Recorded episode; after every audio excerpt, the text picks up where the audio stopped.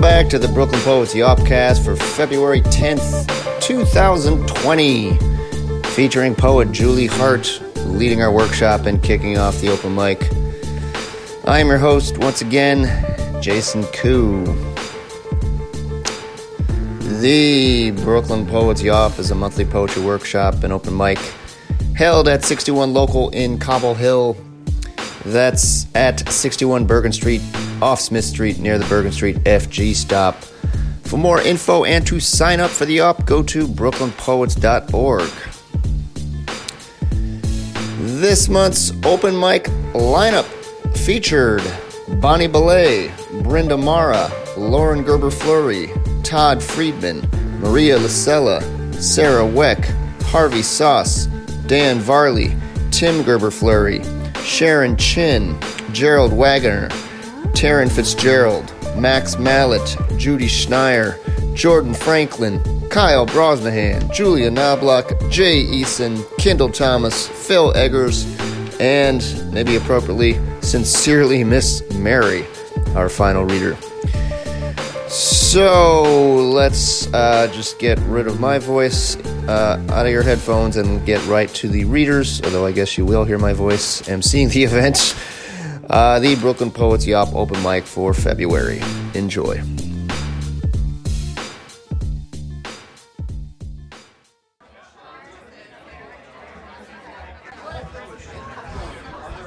All right, ladies and gentlemen, we are going to get started.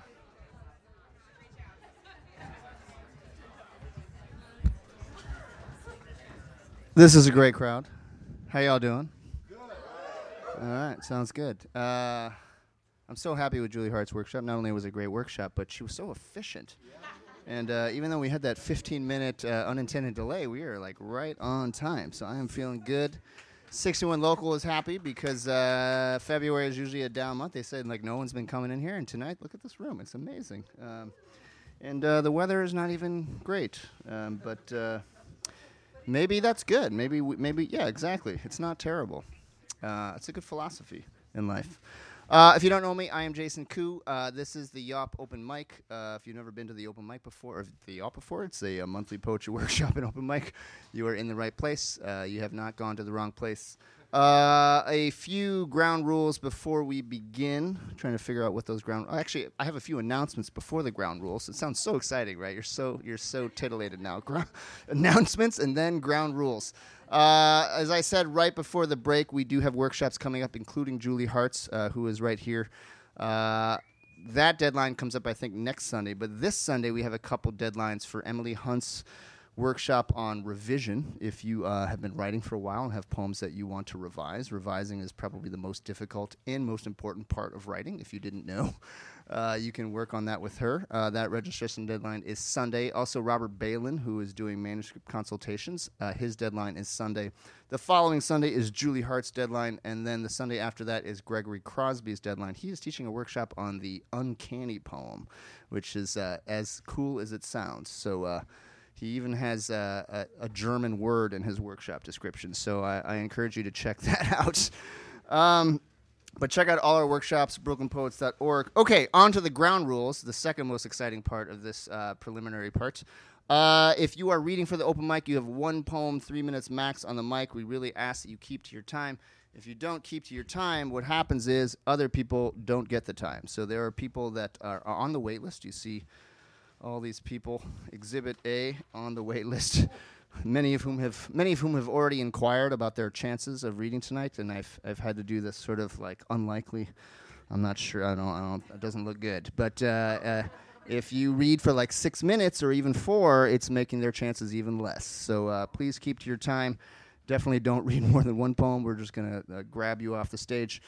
Uh, we also vote for Poem of the Month at every YOP. So uh, the way to do that is to text me your vote. Uh, usually just tell me the poet's name. The number for the first time, if you don't have it already, uh, is 718 374 1953. Uh, I ask that you wait till the end of the open mic till you've heard all the poems. It's only fair. Uh, this is not the this is not the Iowa primary.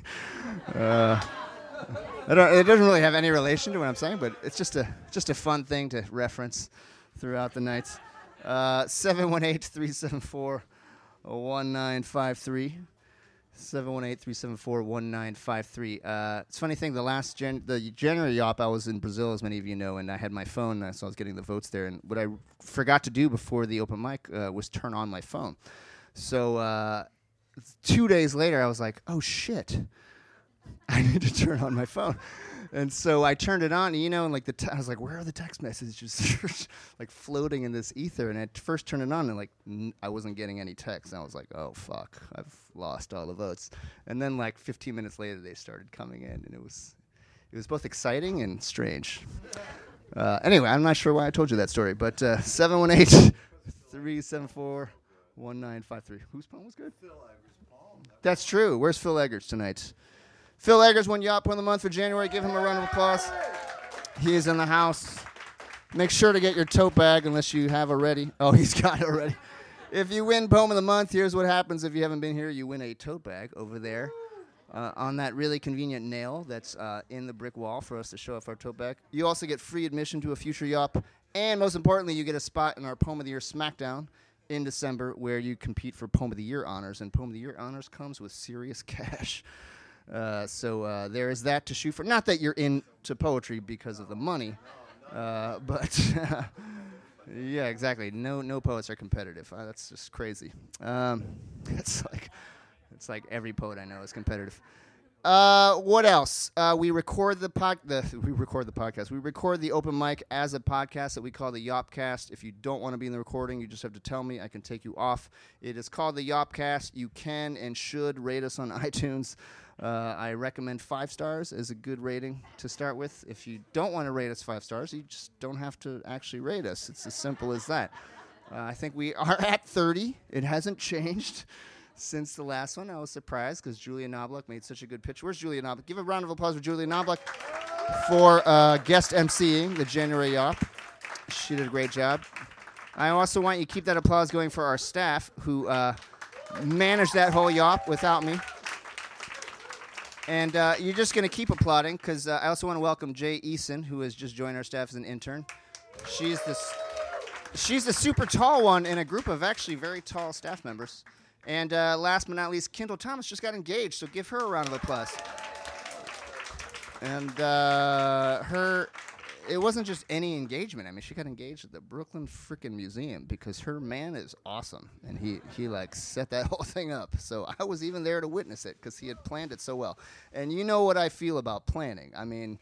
I was ready to marry the guy because I was like, "You planned really well," and I am so I'm like turned on by your planning. Uh, okay, wow. Now I feel like I'm almost turning red.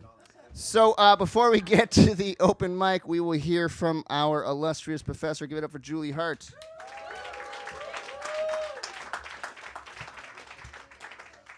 Okay, so this is actually a poem that I wrote in this form that we were doing today. Um, where I wrote right on the subway map, too. Okay? The map begins on the corner of Washington Square and University Place, proceeds from there to La Lanterna on MacDougal, and then on to number one Chinese restaurant on Canal Street in Mulberry, up to the Morgan Library on Madison and 36th, and on the subway to the Thalia Theater on 95th and Broadway, where I quoted Dr. Seuss. When I said bluefish, your eyes went wide and soft with affection, and I asked why you kept your top button buttoned up, and you claimed it was because it was your third line of defense after your glasses and your mustache. I didn't disbelieve you. It was silly, but also obviously true, and I felt sorry you needed any lines of defense. Then through Central Park to that fondue restaurant somewhere in the East 60s, the one where after two glasses of white I summoned the waiter with a jaunty snap, and you were smitten once again. From there to MoMA, where the fur lined teacup coated my tongue with a fuzzy horror, and we bonded over our shared love of Dada back to my railroad apartment on East 17th Street, and you made me onion soup while I slept with three secret ingredients instant coffee, only a few grains, mayonnaise, and what was the other one? You asked me to sit on your lap, and although I was afraid I'd crush you, I did it, and you survived. Thus began this long journey, far from over.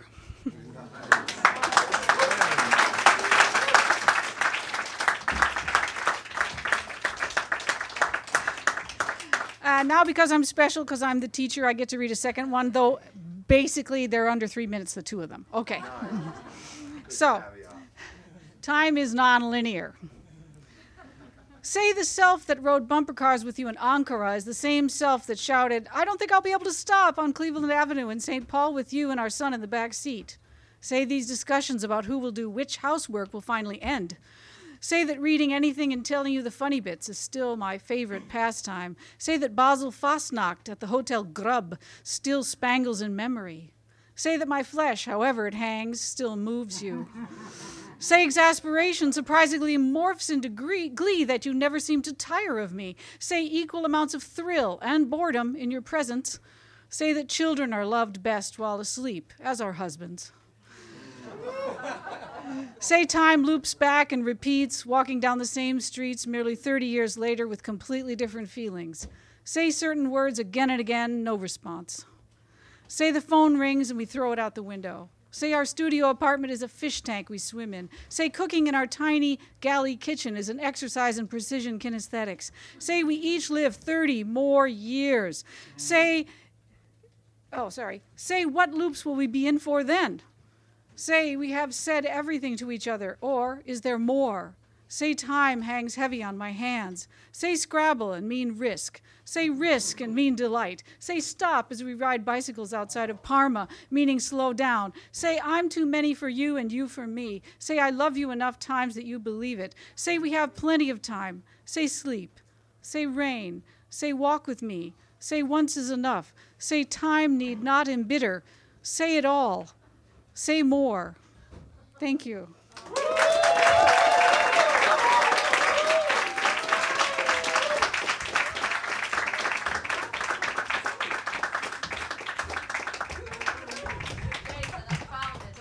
Hey, keep it going. Yeah. Uh, give another round of applause for Julie Hart. And for Brenda for finding her poem. That's a good start. Uh, great poems and somebody finding their poems. Uh, our next poet, uh, both for her first. I was going to say, but her first and last name both start with a B. This is very exciting introduction. Uh, it's literally the first thing that came into my mind. But uh, she is also a brilliant poet. I just heard her read at the uh, Cobra Club series. Give it up for Bonnie Belay.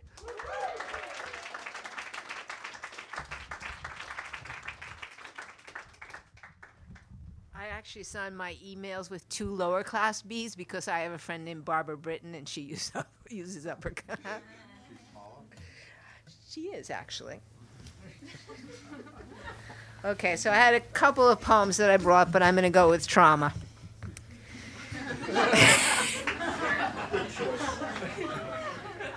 trauma.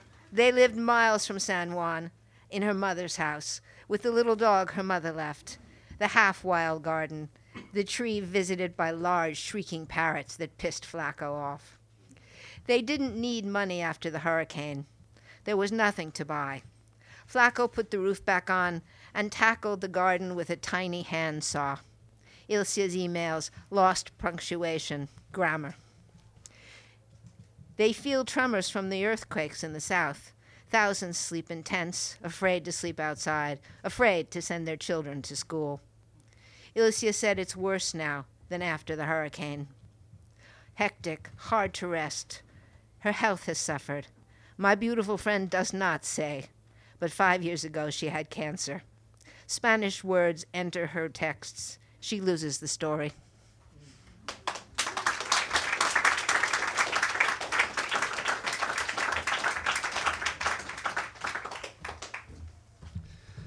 Okay, good. Great, great intro. Unintentionally funny. Uh, our next poet just found her poem, so uh, give it up for Brenda Morrow.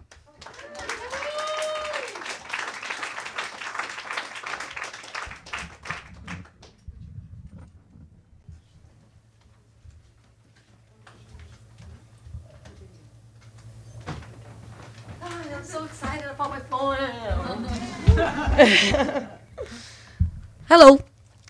So My poem is called The World is Ill. An epidemic took over the world. The world has gone blind, leaving only a few open eyes. They are scared of their sight.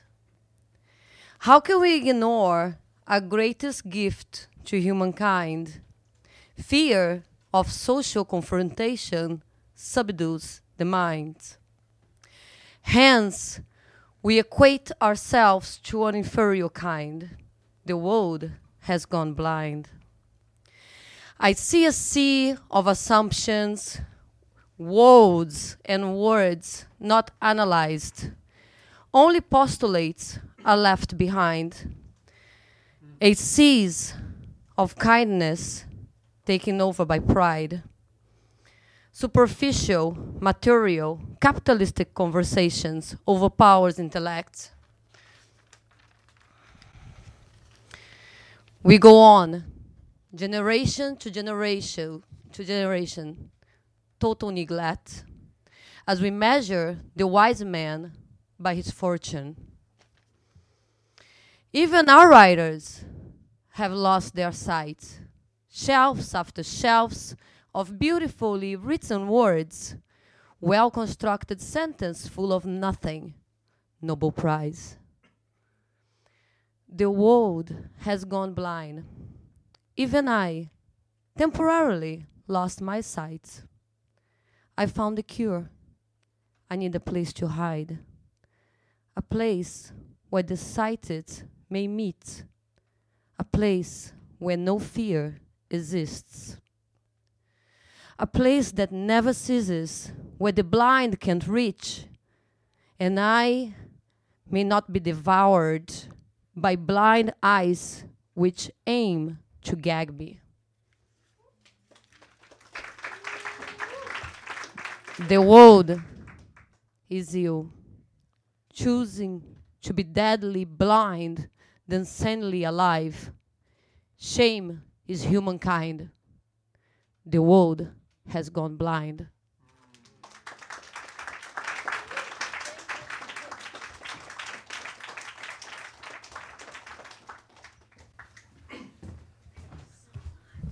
Okay, good stuff. Good page turn. Got two got two rounds of applause for one poem. That's a skill. Uh, doesn't happen very often. Uh, our next poet uh, has been to many a uh, Shea Coup party. I've been I've been working on new material while I was in Brazil. Give it up for Lauren Gerber Fleury.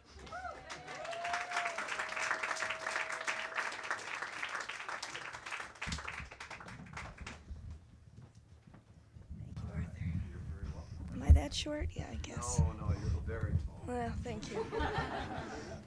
Lies, I appreciate those. All right, so it's been a minute since I've done this, and here I am. Um, it's provisionally called Jackson. I can usually judge my state of mind by what colors jump out at me in the Pollock painting. Today it's the black splatters. There's one smack dab in the middle that looks like a black hole, slightly larger than any, excuse me than any of the other black splatters. I'm looking at this particular splatter from the couch in the gallery when a couple comes and stands directly in my line of sight. So enamored with each other, they don't notice the human they've planted themselves directly in front of. Some might call it cute, the goo goo eyes and hands interlaced in the amorphous, blocking blob of their coupledom, but they would be wrong. Rude is what it is. I put my splatter on hold and looked to the peripheries of the Pollock. The tan edges, the background of the canvas peeking out. But I haven't forgotten about my splatter. When the intruders walk off, when the intruder walks off and the other slowly joins her, I return to it. Notice its sideways L shape and vertical drip from the bottom part of the L. Maybe it's narcissistic for me to see L's, but who cares?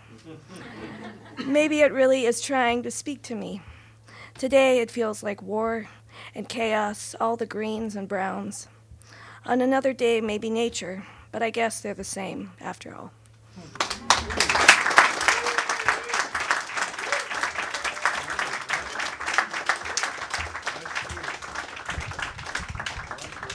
Good stuff, Lauren Gerber Fleury. It's a blocking blob of their coupledom. That's a great yop line. Okay, uh, one day we'll have like a hall of fame of the best lines. Um, just you know, follow our Twitter. Joe's tweeting them right now. uh, our next poet, one of the poet laureates of Sunset Park, give it up for Todd Friedman.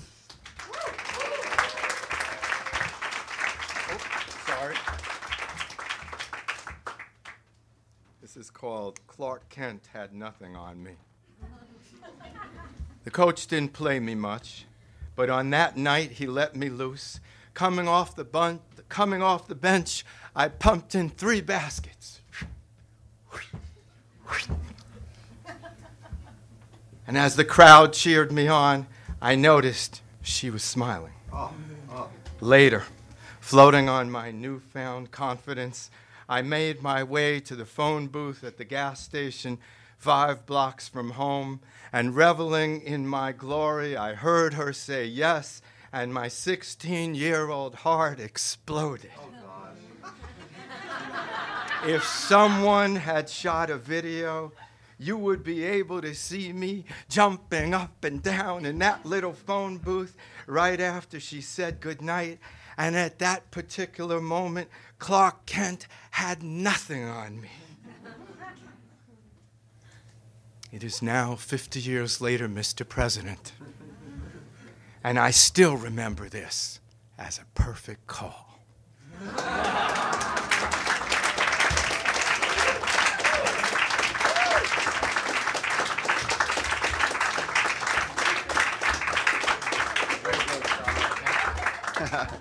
Good shit. It's gonna be, gonna be tough to top that one. the gauntlet has been thrown down. Uh, that was Todd Friedman. Before that was Lauren Gerber Fleury, Brenda Mara, and Bonnie Belay of the Two B's. Our next, yeah, exactly, lowercase b's. Although, uh, is it belay, by the way? Yeah, I'm not going to say BA though, because people just think I'm an asshole. Because Aaron the other night was saying billet, and I'm pretty sure that's not what it is. Yeah. Yeah, I know.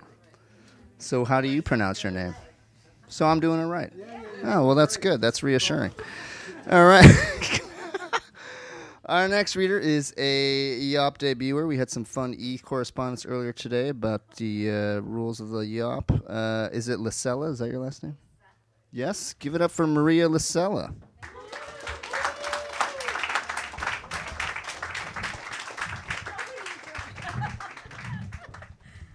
Okay. Okay, I was told I have to read a happy poem. So, yeah, I was. So, uh, yeah, by Arthur. Okay, so this goes a little bit along with what you did tonight. Okay, spring, a little ahead of time. Let's not talk, not a word this morning. There are so many things to say, too many to start the day. A light rain is falling, so faint it cannot be seen or felt or heard. Let's moan low into winter's covers. Rub elbows, knees. Let's write love songs. Let's get silly. Hop on a train into the city. See commuters strung up with Palm Pilots. Blackberries, cell phones. Hear sirens in spring awa- sway with the jolt of brakes. Are you with me? Let's not talk.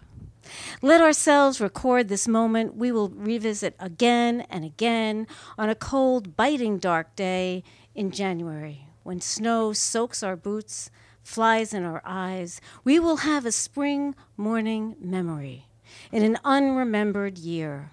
For now, let's not talk. As we shake sleep, I mouth your name. Have I told you you are gorgeous in spring? Trading the bulk of wool for a day in the park, a ride in the dark. Shh, let's not talk. I prefer to watch you in spring. Shrug off winter. Don't say a word. Travel in your dreams. Arrive just for me. Thank you.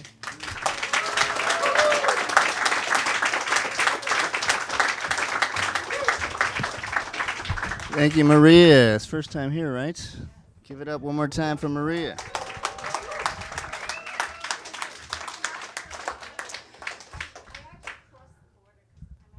he crossed the border. yeah, it's a very blurry border. Um, I'm almost in Queens in Williamsburg. I mean, it's like Long Island City is right there. Uh, I would, of course, never say I live in Queens. um, okay, our next reader is uh, Sarah Weck. Give it up for Sarah.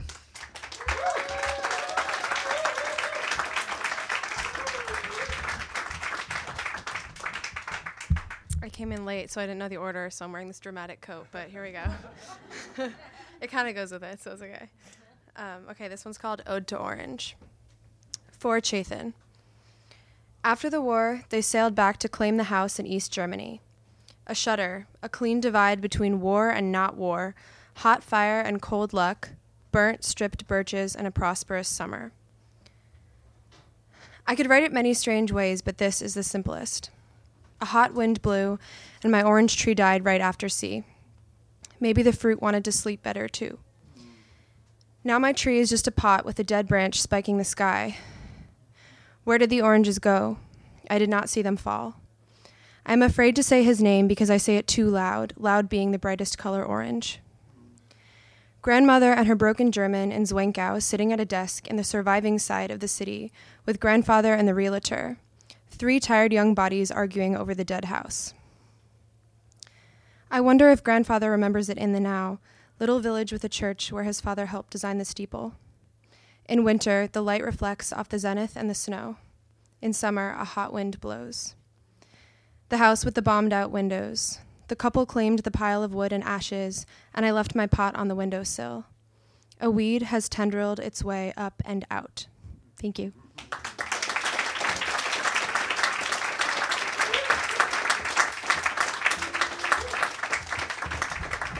Okay, thank you, Sarah. Uh, Kyle, I keep seeing your hat, and I keep thinking you're wearing like a Burger King uh, crown thing. and I have to say, I'm disappointed every time I realize that's not a Burger King anyway, uh, moving on. Uh, is Lily Greer here? I guess not. Oh, that was like a profound silence. Lily Greer is Lily Greer is definitely not here. Uh, our next poet is definitely here. He will tell you all about his open mic before he reads his poem. Give it up for Harvey Sauce.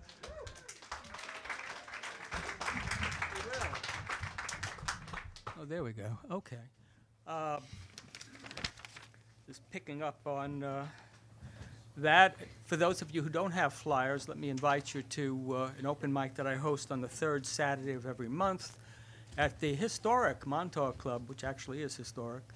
Um, the next one is going to be this coming Saturday from 4 to 6, uh, when I'll be co featuring with a rather interesting uh, poet, classicist professor, uh, Aaron Poochigian.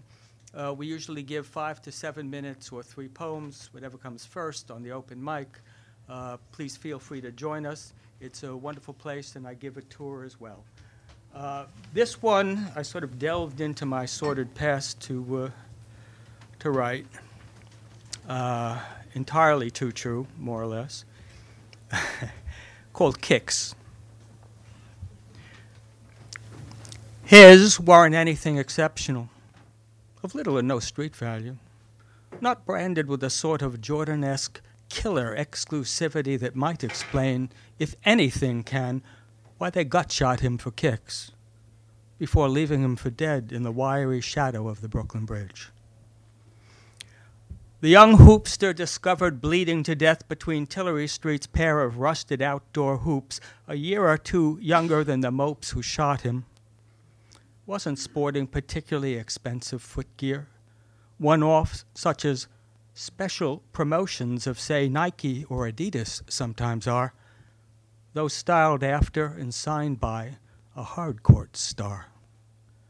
According to his crew, you probably couldn't have traded the dead boy's sneak straight up for a basketball. A stretch of mid range high tops, well worn and still smelling evilly of the kid's game sweat, and born to it love of balling. yesterday is Converse or Keds. The unsigned, unadorned, unstylish kind suburban parents hoping to raise doctors or lawyers, not hoopsters, gifted us with.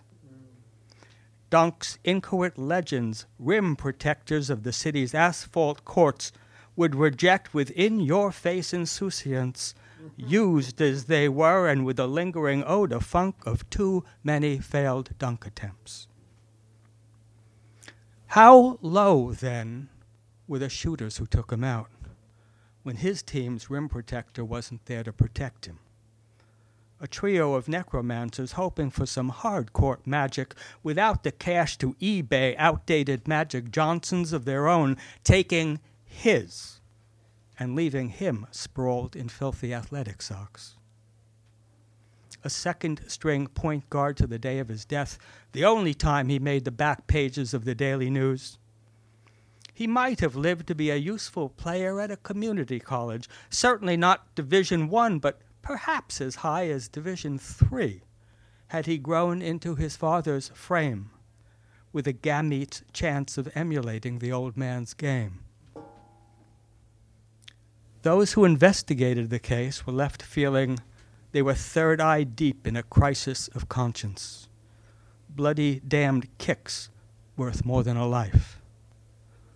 Following a full court press, his killers were discovered sucking down shakes at a McDonald's. A witness having called foul after seeing them beef like Cinderella's stepsisters over shoes that wouldn't fit.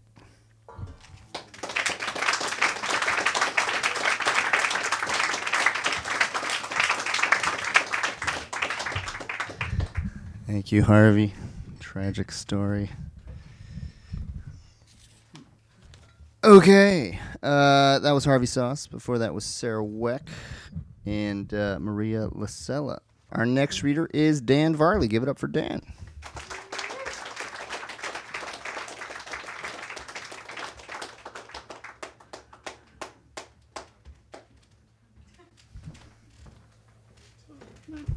Thank you, Arthur. Thank you. So, just a little bit of context. Um, parts of this poem are about my grandfather, who was not a Major League Baseball player here in New York, but um, minor league, semi pro. Um, so he had a job, he had his family, um, my mom's side. So a little bit about that. And then after he passed, which was like five years ago, I found these photos of him um, from his playing days, which is mind blowing. Um, twisting the arms of my parents to get them. So I have them in my apartment. Um, it's his baseball card. It's like a baseball card photo of him just like like a straight on shot, and then one of him playing, which um, he wrote in the photo, which I love. Um, this one was a triple. so just letting you know, it was like it was a triple. All right. So here we go. So. Um, photos of grandfather in semi-pro baseball uniform. Younger than me now, staring off with contempt by McCombs Dam Park, the stadium not far off in the distance.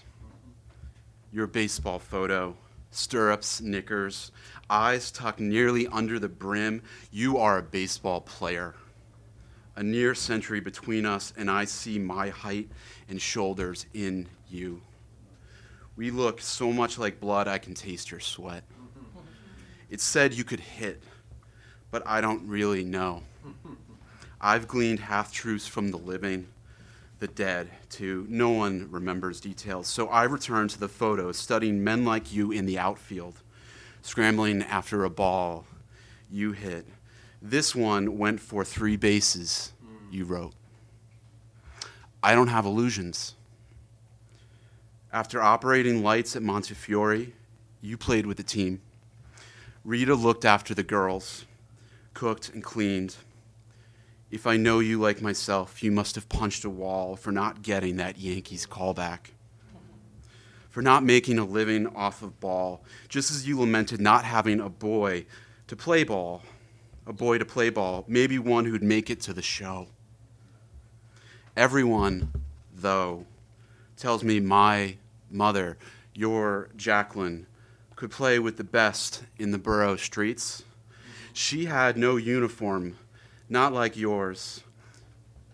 So I imagine her, chestnut pigtails tucked under a cap, her beautiful French name shortened to Jack, her small hands finding their grip on the bat, looking down the streets run by the boys, digging in her sneakers at the asphalt plate.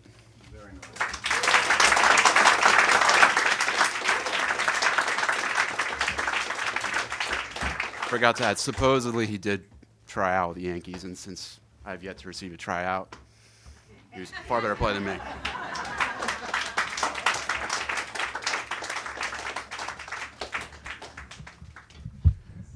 Well, I mean, fuck the Yankees anyway, right? I mean, I'm from Cleveland, so uh, that was a beautiful poem, though. Cleveland, come on, Todd. It's it's uh, it's almost a new season, Todd. I mean, all my optimism is high. They haven't they haven't traded Lindor yet. Things are still kind of good. Uh, any Boston fans in here? Yeah. Oh, it's too too bad about it. It must suck not to be able to sign your best player because you don't have enough money. I wouldn't know anything about that. Those Boston fans were so miserable. They're like, "Oh God, it's the end of the world." I'm like, "Welcome to Cleveland life." It's like you lost one guy. We've lost like everybody. Our next reader is known for his skills in the kitchen as well as on the page. Give it up for Tim Gerber Fleury.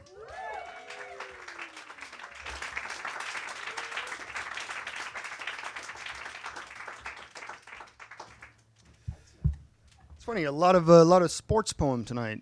Like this one has a little bit of it, but it's it's not based on it. But there's a few lines you will see. All right, B-side, Decatur, Georgia.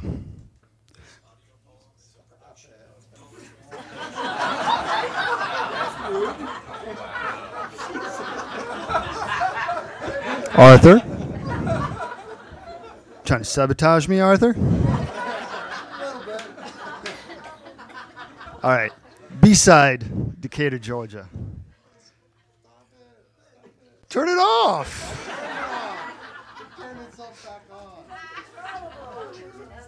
Play pause.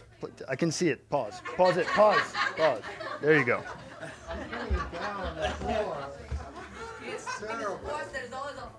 All right. B side, Decatur, Georgia. My writing seemed to always start with coffee. This time it's in Georgia, where I didn't want to go in the first place, but quickly came back around. And here I am sitting next to my wife, sipping coffee, writing, waiting for my egg sandwich in this space, red brick walled with wood tables and chairs. Thank the universe for these chairs and no stools, for they truly are the bane of any welcoming coffee shop. On the plaza outside, a dozen maple trees, fiery red foliage border the space benched where the locals hang, taking advantage of the sunny morning. Students from Emory and Agnes Scott College roam outside and work the counter inside, and I can't help but daydream about going back to school, feed my craving for learning, the emulation of brains raw. I remember how in my youth I didn't want to go to school, and now I'm crying to go back. It's Sunday. Falcons fans storm the adjacent train, train station in sheds of red, bla- in sheds of red, black, and white. And seeing how people from all walks of life press on not to miss the kickoff, I become envious of how gathering sports can be. Being able to stand next to a stranger and feel like brothers and sisters. Yet I am also reminding how dividing the rivalries, sports politics, money grabbing promoters are, the two sides of the same coin that still ends up in the pocket of the richest. So I take back my seat as an observer. Bonnie Raitt's Can Make You Love Me plays on the radio, and like every time, I'm almost brought to tears. For once, I'm glad I'm not walking or moving in any way. I'm just here in this moment, my wife reading next to me, feeling the warmth of her presence her smiling gaze on me when she takes her eyes off her book. One of the best songs on the radio, my emotions flirting with me. I wanted to live all of Atlanta, eat all its food, drink all its beers, see all its bookstores and historical sites. Instead, for me, the city will be a cup of coffee, a notebook, a large window over a plaza, and there, the people.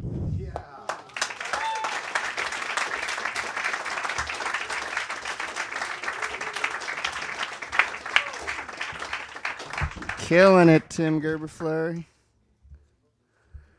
See, sports makes everything better. That's what people don't understand. I love that poem. Uh, I was texting. By the way, give it up for Bong Joon fucking Ho, bitches. it's about fucking time.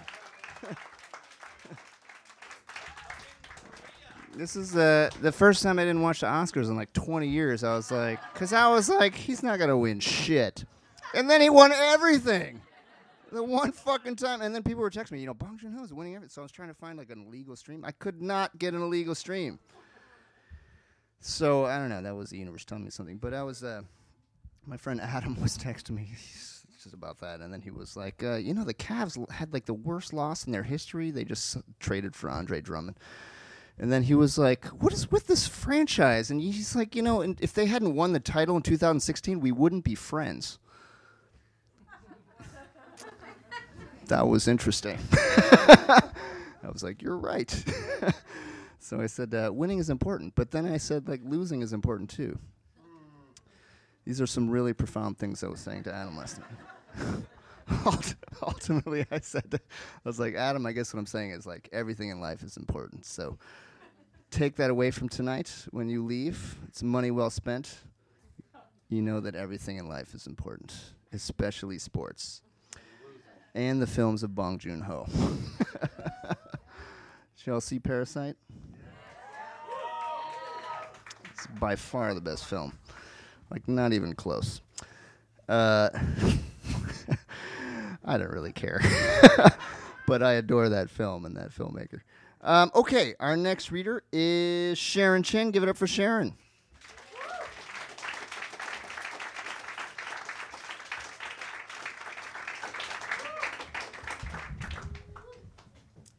Perfect. Um, so my poem is also in regards to my grandfather, who used to make instruments, um, and this instrument is a Chinese instrument called the erhu. Um, for those who don't know what it is, it's like a round little barreled instrument with string, and it's long. You sort of going to play it like a cello. so it's called the erhu. At the 23rd Court Street subway station, in the space between the E and 7, one must traverse a long subterranean tunnel filled with passerby. I too rush through this space, this passageway where it takes too long to get from here to there, when suddenly the sounds of a string melody reach my ears. I pause and allow my eyes to find an elder, hair white with proud face, sitting, playing his instrument, and the erhu's song is plaintive, melancholic, and sweet. I do not stand alone in my rapture. Another youth, young black haired, stands spellbound, statuesquely transfixed, and I watch as she darts, hurtling to the song amid the hurried crowd. As if approaching an altar, a dollar and emotion in hand. She says, My mother plays the erhu too. Are you from China? Taiwan, he says, adding a kindly nod. And with a hand upon her heart, her gratitude overt, she adds, I appreciate your music. It makes me think of my mother. It makes this new place feel more like home. At this exchange, my heart fills with sudden heat, memories and visions of my own grandfather. Departed now, I think of how, after family dinners, I would rush into his Bay Ridge bedroom, sitting patiently beside him as he played song upon song on the erhu. Raptly, I would watch him play, longingly waiting for a shared piece of peeled fruit and another fleeting elegiac erhu song. Wow.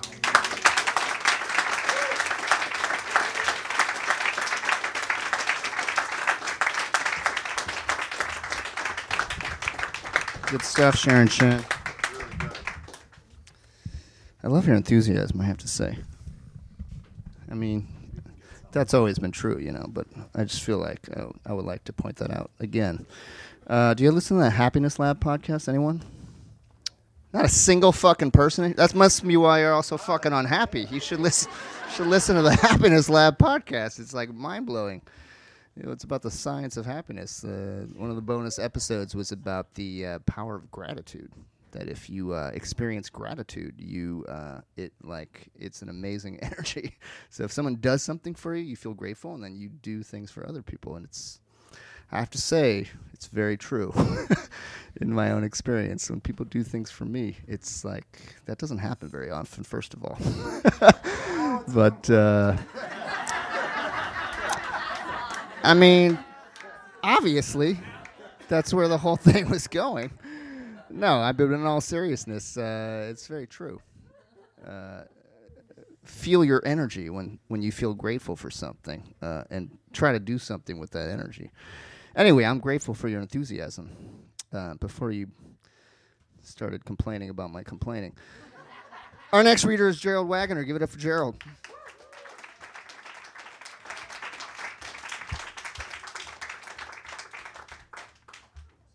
That's okay. No, I just got up. It was going to fall on you and decided it almost did. So, yeah, please, just a bit. Uh, two things before I start. Uh, I picked this up. It's a Jackson Pollock thing uh, from you said about nature. Uh, this before he was doing his drip paintings. Uh, Hans Hofmann said, "No, no, you must work from nature." And Jackson Pollock turned to his wife Lee Krasner and said, "I am nature." Uh, and uh, the second thing, there's a ref- there's a thing here. It's called a malicious orgasm. I don't. Does anybody know what a malicious orgasm is? According to the Kinsey report, it's one that you have just having fun. Non procreative orgasms were malicious. Ugh. The night. Oh, wait, let's see. Where is this thing? Am I here? Okay, good. It's short, so I. There was a time. The night his mother had her malicious orgasm. Another reality returned from the time before the photo of him with the tool he used to shape havens against the anxieties of annihilation. There were too many questions, explorations tossed out. He was always in doubt or manic on the verge of joy, afraid of the point where rain, wind, sky come black to the bank, move through mist to become him by himself, being the being he is alone, not with indifferent sons, born into a time unlike his own, rigged with weight on the bottom, intended by the Kinsey report to be cast as paladin too green to taste. How sweet it is to fail repeatedly in rain, wind driven, waiting out gloom, hunkered down inside his ribbed cage, until he learned to embrace no escape, forge pacts in steel, argue with the poet's voice, make drawings only he can see.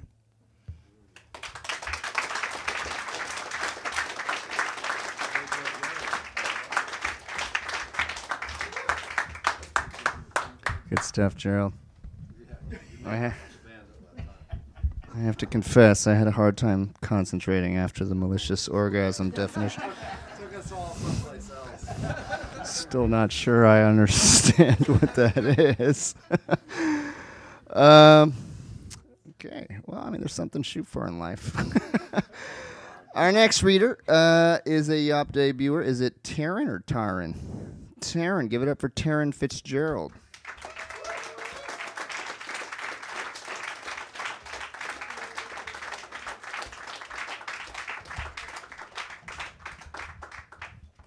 Hey, everybody. Hi, Taryn. Hi. All right, so this poem is called Becoming.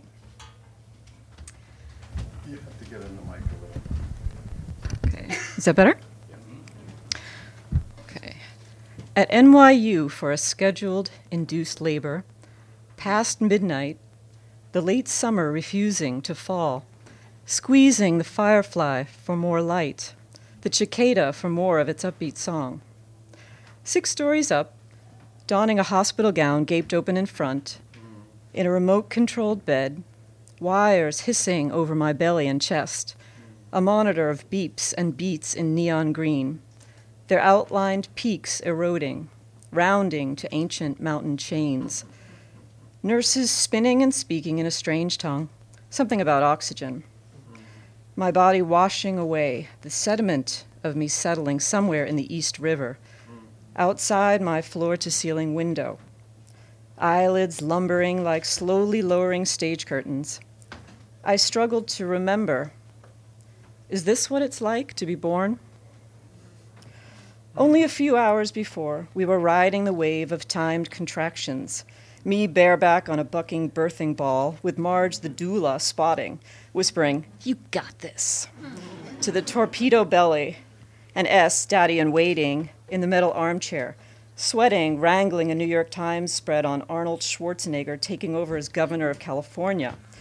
The New York Post splayed on the linoleum floor, open to the headline Cheryl in Peril, stalker nabbed after New York concert. Our own little news item in the making lost inside his own membrane.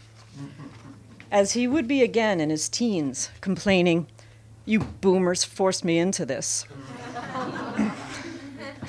Video games streaming through his veins. As if a premonition, his unfurled frame wanted nothing to do with this forced labor, this crowning medical achievement, not even to please Daddy, who, on doctor's orders, helped knock some sense into him, got his head tucked, ready to launch. Twelve hours before, we were down in the hospital lobby waiting, watching the incomings as they passed through the slowly revolving hospital doors, then called to their fates an elderly man opting for a stent instead of a bypass, a pale young woman with tattoos in her sixth week of chemo. Who would go behind the white curtain, take flight as a white dove? S cradled my hand as we mused on our own journey. Two miscarriages, five years of acupuncture, four years of pricks and pills, six IUIs, four IVFs, a crucial hormone shot in the ass, homeopathy, gallons of chicken broth, 10 months of incubation, 10 days past due, 24 hours of labor. We were more than ready for our fleshy pink peach to drop.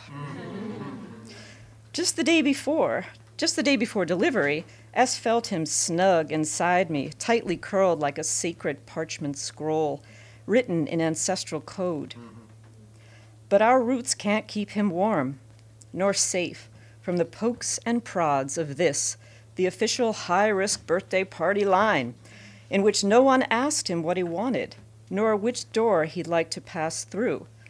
From the rudeness of diagnoses yet to come that will gloss over a deep sense of rage at the lack of say in one's own becoming. And here we were, falling into uncharted velvety blackness, steeped in Pitocin and epidural, our pressures dropping to a lull, a lullaby of hushed wailing, our edges fraying, as we huddled, we three, waiting to be born.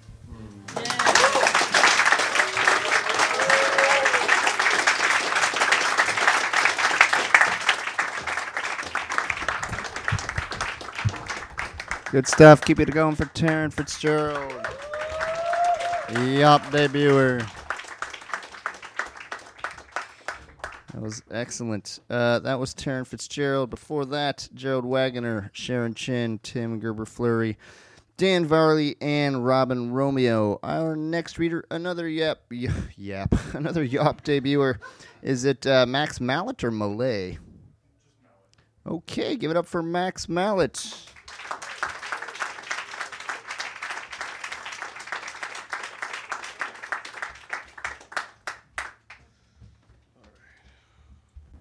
Good evening, everyone. Uh, going to stick with the sports theme. Uh, this one's called Camouflaged Pigskin. And I, I, hope it's all right with everyone that I can't write poetry that doesn't rhyme. So. All right. okay. All right. What used to be about running and slinging pigskin has turned into blatant recruiting and nationalism. The wolf in eagle's clothing stalks from Boston to Seattle if you love this kind of hitting, son, wait till you're in battle. Life is short, especially for linemen, so enjoy the spoils of this gladiator sport. we could eliminate empires with the firepower in the San Diego port. While reports of CTE are tragic to be sure, all involved care more about recruiting quotas for the Marine Corps. Brain damage must not be as offensive as the act of kneeling, for the latter causes grown billionaires to start squealing. The thinnest of skins belong to the least moral of men, as evident when the ratings tank on Fox and ESPN. Middle America shrieks, shut up and play ball, demanding that a supermajority black league stand upright and tall.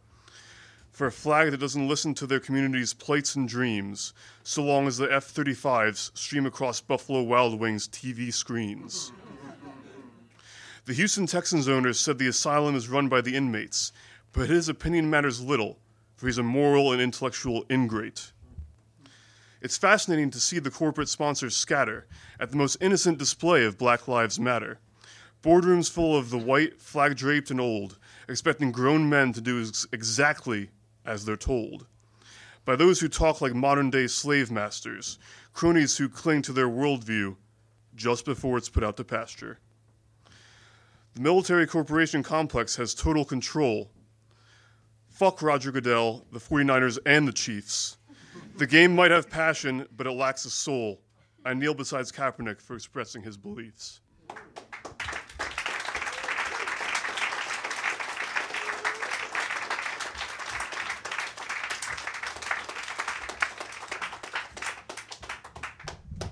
Okay, well, all you football fans, go fuck yourselves.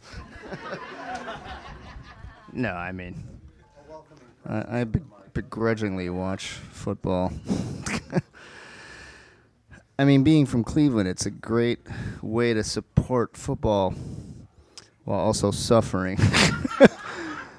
so I, f- I feel like it's it's only fair that you suffer when you watch such a horrific sport. Um, yes, so I fully support the position. That's what I think. What I'm saying. Our next reader is Judy Schneier. Give it up for Judy.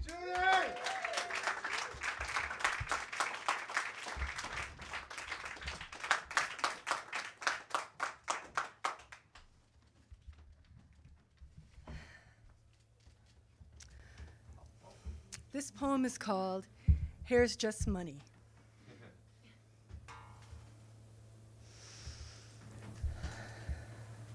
It's silky straight, with yellow streaks, Jane combed in carefully while she made dreamy wedding plans for Thailand. She twists my hair before the heat and her stiff brush turned it to waves so natural that people I have never met came up to me and said, It's beautiful blow dry by Jane, I demur. Or, every six weeks I get pretty for a day. Or, with Moxie, like the other night, I say, Oh, my thanks. But you know, hair's just money. There's nothing of me up on my head, except the fact that while not rich, I still scrape up the cash to have her twist those strands expertly into multicolored skeins that ride across my shoulders, shimmering their gloss, confounding every gaze.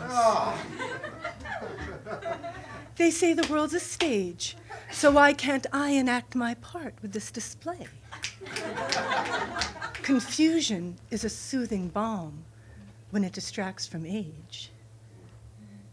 These lines, these hooded eyes, frame my undemanding halfway smile. Humbleness is also a disguise. My hair illuminates my fire, reflects my secret plan to dance and dance and dance and die until I die. and always yank attention from the world.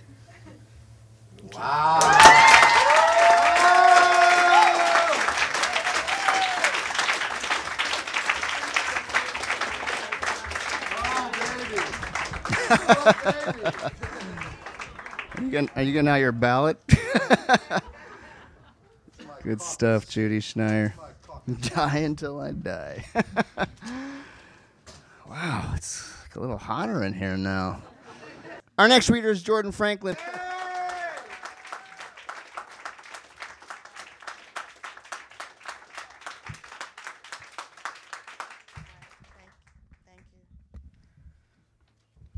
So the prompt was I had to write from the perspective of somebody I dislike. So naturally, I wrote about my paternal grandfather. Okay.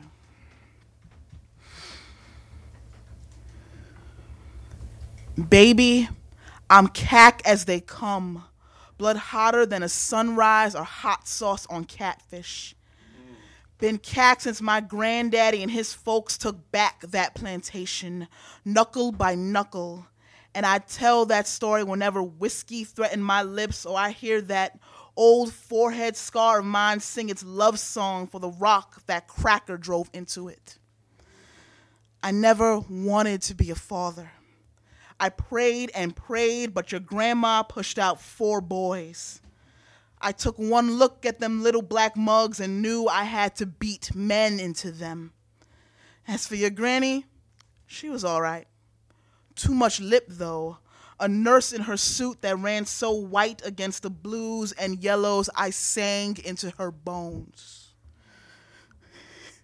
And your daddy, big mouth like his mama, big enough to holster my gun into that night.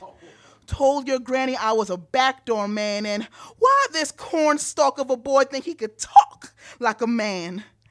I wish I could say I learned to keep my hands clean as a father, but I've never been one for lying. The bottle made me dance as well as sing. I danced all over my house, worked my hands and feet into every surface I touched.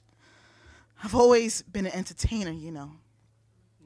Could send that one eyed Sammy Davis nigga packing with his rats, and yet your grandma ups and leaves me? I want to tell you the distance was enough to stop me. But whiskey got a kick like a drum, and even when old cancer took the tongue from my mouth, I still sing and sing and sing. Thank you. Yeah.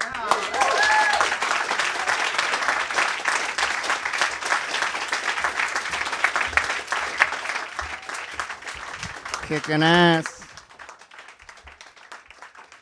Jordan Franklin. Thank you. That was Jordan Franklin with the fist bump approval. Our next poet uh, was a co-winner of Yop Poem of the Year last year. Get, also is almost wearing a Brooklyn Brooklyn a Burger King a Brooklyn a Brooklyn King crown. Give it up for Kyle Brosnahan.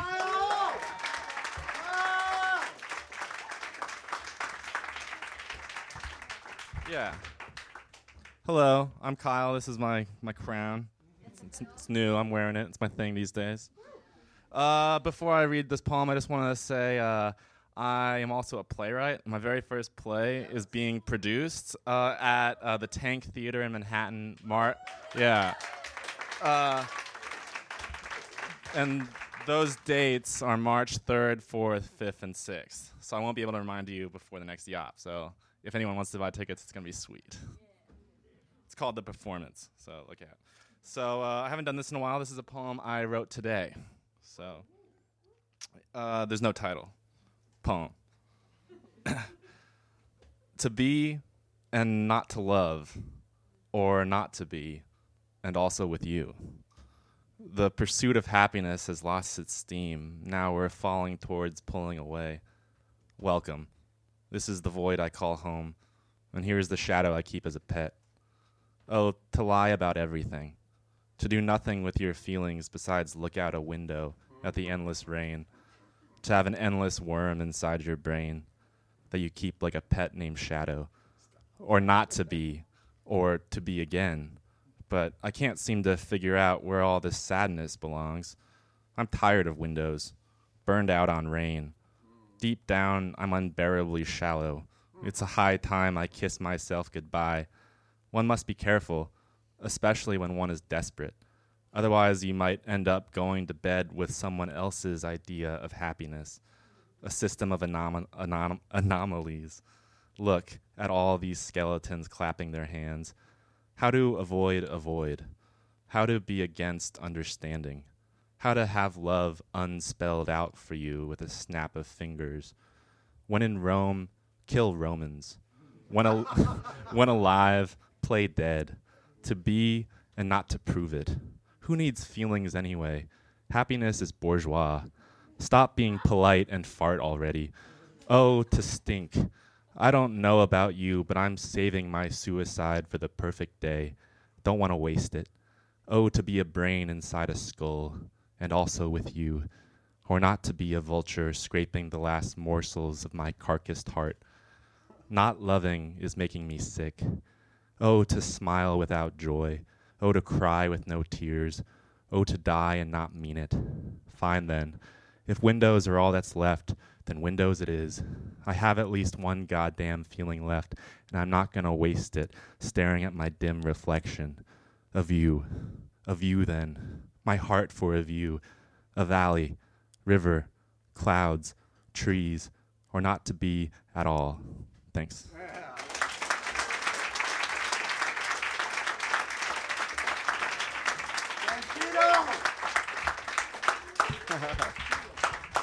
Good stuff, Bandito. I have a hard time calling you Bandito.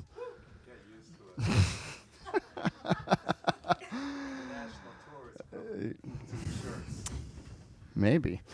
Our next reader is our Yopper of the Year. Give it up for Julia Knobloch.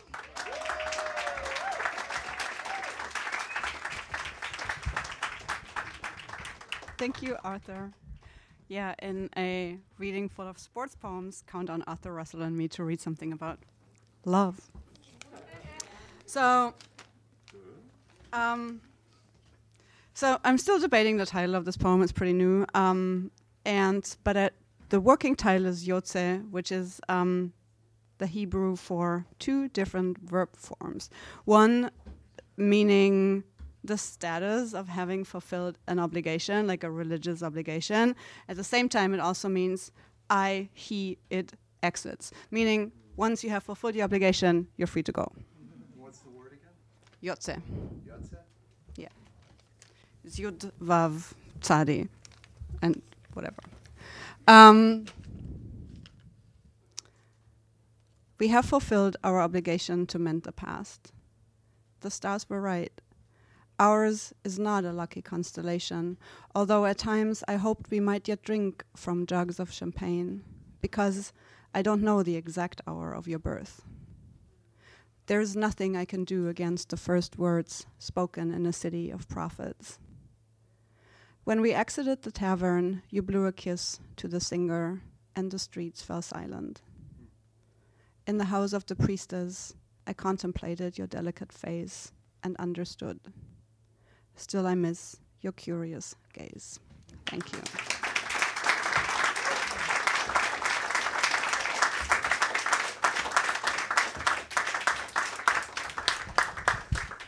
Thank you, Julia. Julia, I've been listening to a lot of Leonard Cohen lately, and uh, I keep thinking about your Leonard Cohen poem. And uh, is that a true story, by the way? This one you no, the other one, the you meeting Leonard Cohen, or is that just invented? That's true. Wow, it's amazing. He calls you Brooklyn in the poem. He calls her Brooklyn in the poem. That's incredible. Okay, uh, we are onto the wait list. And uh, we usually start a wait list off with our illustrious staff members. Uh, our first one is our new staff member, Jay Eason. Give it, and she's also a former uh, Yop Poem of the Month winner last December. Give it up for Jay.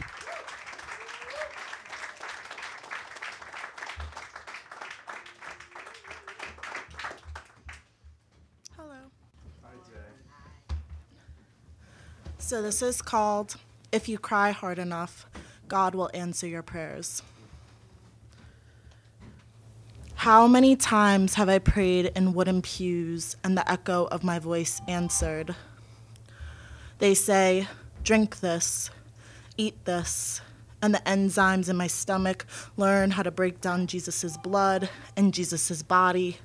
And if you recite your dinner time prayers, God will give you food and let you eat it. And you will pray, and we will continue to pray. Hail Mary, full of grace, you will recite these words, they'll web inside your throat until the book has stifled you. When you become blue, holes will carve into your cheeks. You will thank God that He gave you breath. And when you think you're done praying and you've given as much of yourself as you can to God, He will take the things most important to you away.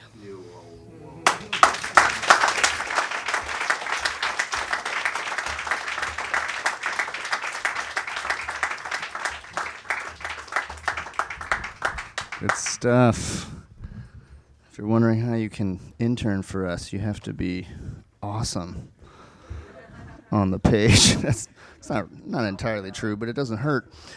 Uh, our next poet is not only a great poet, but is newly engaged. Give it up for Kendall Thomas.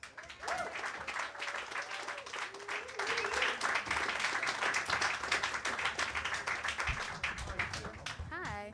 Thanks for the shout out, Jason, and for endorsing my fiance. I know that means a lot to him. Um, I feel like I should read a poem about like love or like my engagement or something, but instead I'm going to read about death. So here we go.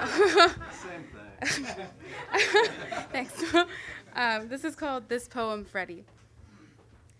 All I know is that Uncle Freddie, with his arm around a pretty girl, drove a four wheeler up the wall of the garage surrounded by my grandmother's snorting pastel show poodles. My dad killed one once. His sister told me he tied a towel around its neck, hoping the terry cloth cape would grant it flight from the top of the stairs all the way down through the doorway. No surprise here, the dog landed and didn't wake up. But who's to say he didn't fly? And who's to say Freddie didn't fly? The seizure spark lifting him from his bed as my dad played foursquare and became an only son, his big brother electrified into flight on a four wheeler through a roof. No thud of the dog, no thud of the four wheeler, no thud of Freddie's eyelids, just light thumps of Freddie's heart, of the air against the dog's fluttering cape, of Freddie's hand under my back and Uncle's cradle. My name was supposed to be Freddie.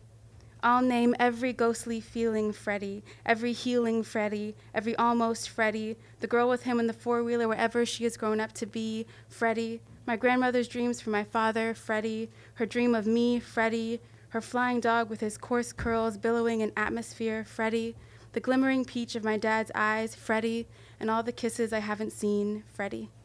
Thanks.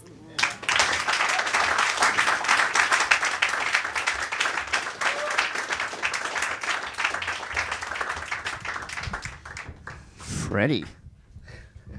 Freddie is now so musical. Why is everyone leaving? We just have a few more minutes. I mean, can I convince you to stay? No. No. All right. We have time for two more. Uh, our next reader is uh, the reigning Poem of the Month winner. Give it up for Phil Eggers.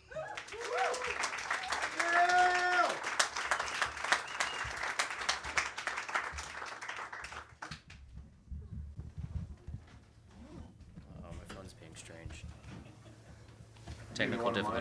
Yeah, sure. Uh oh. Okay, hold on. I'm, I just apologize. All right, back on track. Uh, this is a little love poem for no one in particular. I must be a fool to have fallen for you, for I no longer find any use for my feet. But here I will lay happily at yours. To regain my composure would be my greatest loss. No matter, I could only move on from you as smoothly as a pad of cold butter is spread across a fresh slice of white bread. You are a mixed bag of mixed metaphors. You're a ghost, a specter that haunts, though I could never equate you with bad dreams, as if flowers were only made to be sneezed at. I have gone swimming in the lake of your laughter, which is where I caught the brain eating bacteria. I may be dead in a day or two, but at least I'll go with your voice on my mind. Tomorrow these words may mean nothing, yet while they float on the page and roll across the tongue, let them live wholly and fully now, because even though you are no one in particular, there is no one else I could love more particularly.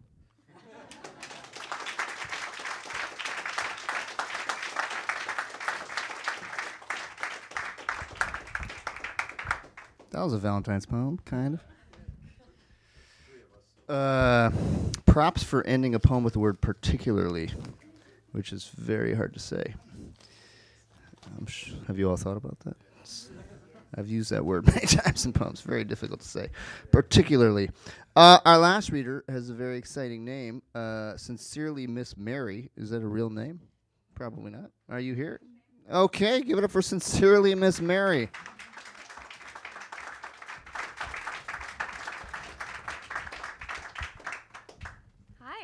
Sincerely Miss Mary. Um, I'm coming out of hibernation or isolation. Um, I've isolated myself from a lot of people I cared about because I was afraid to talk about what happened to me, and uh, um, I got comfortable living in the shadows. And I saw this quote, and it said, "A truth is still the truth if no one believes it. A lie is still a lie if everyone believes it." So that gave me the courage to tell my story. So I wrote this poem called Tell Your Story. I give you full permission to tell your story. If you are abused, tell your story. If you are abandoned, tell your story. If you are sexually assaulted, tell your story. If you are victim blamed, if you're victim shamed, if you are made to feel less than by circumstances out of your control, I give you full permission to tell your damn story. You do not owe anyone mercy. You do not owe anyone a damn thing. Mm-hmm. The only person you owe everything to is yourself. You owe yourself a voice to tell your story. You owe yourself a voice to reclaim your power. To the ones that robbed you of your identity, to the ones that stripped you of your worth, to the ones that underestimated a death by a thousand cuts, will wake up to what follows next. A death seemingly irreversible will always lead to an awakening, will always lead to a rebirth, will always lead to the rising of a fearless woman. As the sun illuminates the courage within you, you stand up on the mountaintop, at last ready to tell your story. Wow. Thank you.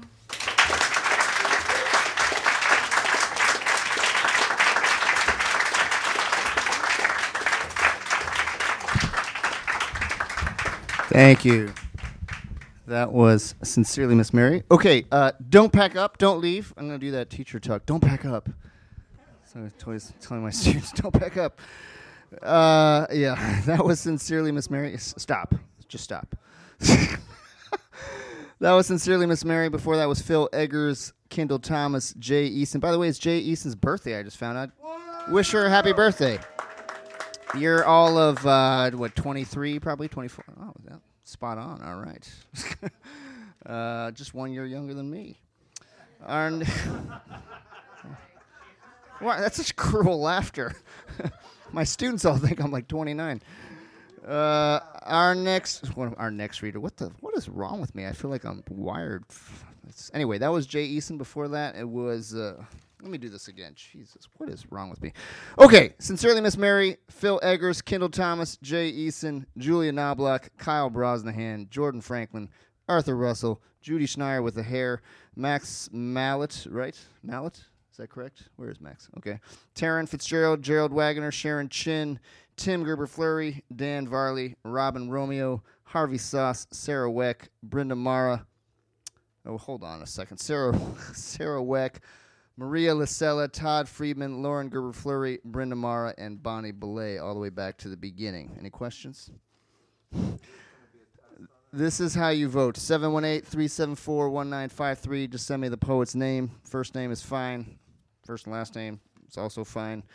Uh, 718 374 1953. Our next YOP is coming your way on Monday, March 9th. It's the second Monday of March. Uh, I'm hoping Emily Hunt will be able to teach it. She hasn't confirmed yet.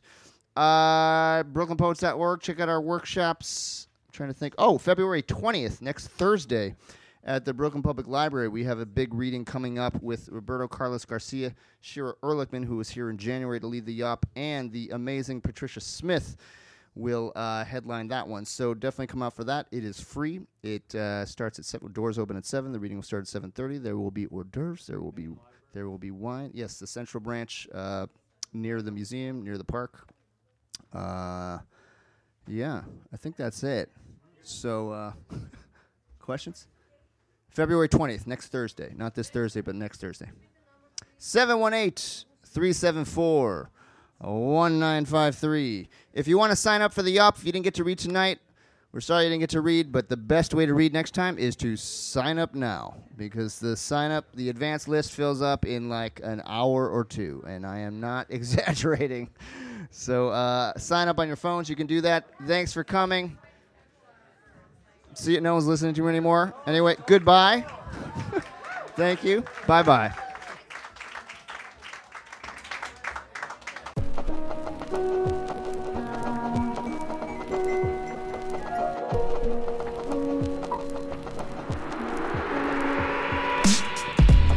Alrighty, there you have it, the Brooklyn Poets Yop open mic for February 10th, 2020. Thanks to Prof. Julie Hart for leading an incredible workshop on the use of the NYC subway map as a prompt for writing poems. Julie is leading her workshop on uh, the form of maps as uh, a kind of inspiration and gateway for poem writing uh, called Mappa Mundi uh, mapping out poems of place. That workshop actually begins tomorrow, February 26th. Tomorrow, if you're listening to this today, uh, and runs for five weeks. Uh, it's probably too late for you to sign up by the time you hear this, but uh, I mean, I guess if you hear it and really want to get in, uh, you could email me at coup at brooklynpoets.org.